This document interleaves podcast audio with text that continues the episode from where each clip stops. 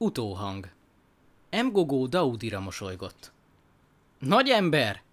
Csodálkoztam, hogy miért adtad nekem ezt a nagyon kicsi kölyök kutyát, amelyik alig látott és a lábai még nagyon inoktak. De most már értem! Daudi nem szólt semmit, csak mosolygott. Mgogó is mosolygott és folytatta. Sok gonddal és bajjal etettem, mosdattam és tanítgattam a kiskutyát.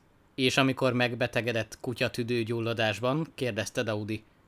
Nem kértem-e tőle tanácsot, és nem adtam-e be neki az orvosságot, amitől meggyógyult? Az afrikai fiú szemeit forgatta ennél a visszaemlékezésnél, mert a kiskutyák nem mindig veszik be az orvosságot.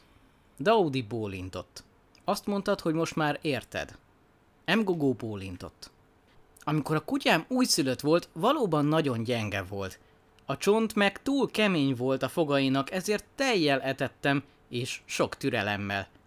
Eleinte még Panya a patkány is legyőzte volna, de hamarosan megnőtt. Azonban a növekvő kölyök sem tud megküzdeni a hiénával, ha nincs körülötte a gazdája, vagy nem tanítja meg engedelmeskedni. Amikor a kiskutya növekedett, akkor veszedelem fenyegette a hiéna és a leopárd részéről. Nagy baj lett volna, hogyha nem tartom nyitva a szememet. Ó, mennyi rosszasággal volt tele! Néha olyan ártatlanul nézett rám, hogy éppen ezért bajt szimatoltam. Hogy megtévesztette engem a kiskutya, amikor eltűnt a szandálom, vagy el tudta-e előlem, amikor félig a gabona hombár aládugta?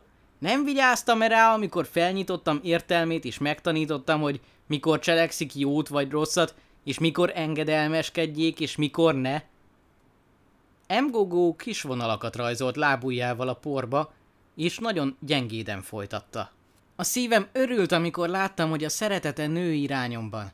Ezt meg tudtam állapítani, mert mindig többet akart velem lenni, és azt akarta tenni, amit mondtam neki.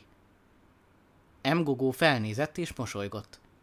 Látod, nagy ember, ami a kiskutyámmal történt, az történt velem is. Nem születtem-e meg másodszor? Egy darabig hallgatott, azután folytatta. A te szavaid és Johannáé felnyitják a lelki szemeimet, és lábaim erősödnek. Vajon Istennek nem ugyanolyan gondja van velem, mint nekem a kiskutyámmal?